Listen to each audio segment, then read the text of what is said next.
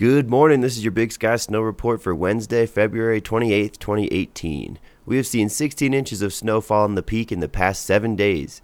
Skies will be partly sunny today, and warmer temps are back with a high of 21 degrees and a low of 9. A southwest wind will be blowing around 10 miles per hour. The conditions outside are perfect for exploring some new lines, so get your gear and head on up to Big Sky Resort.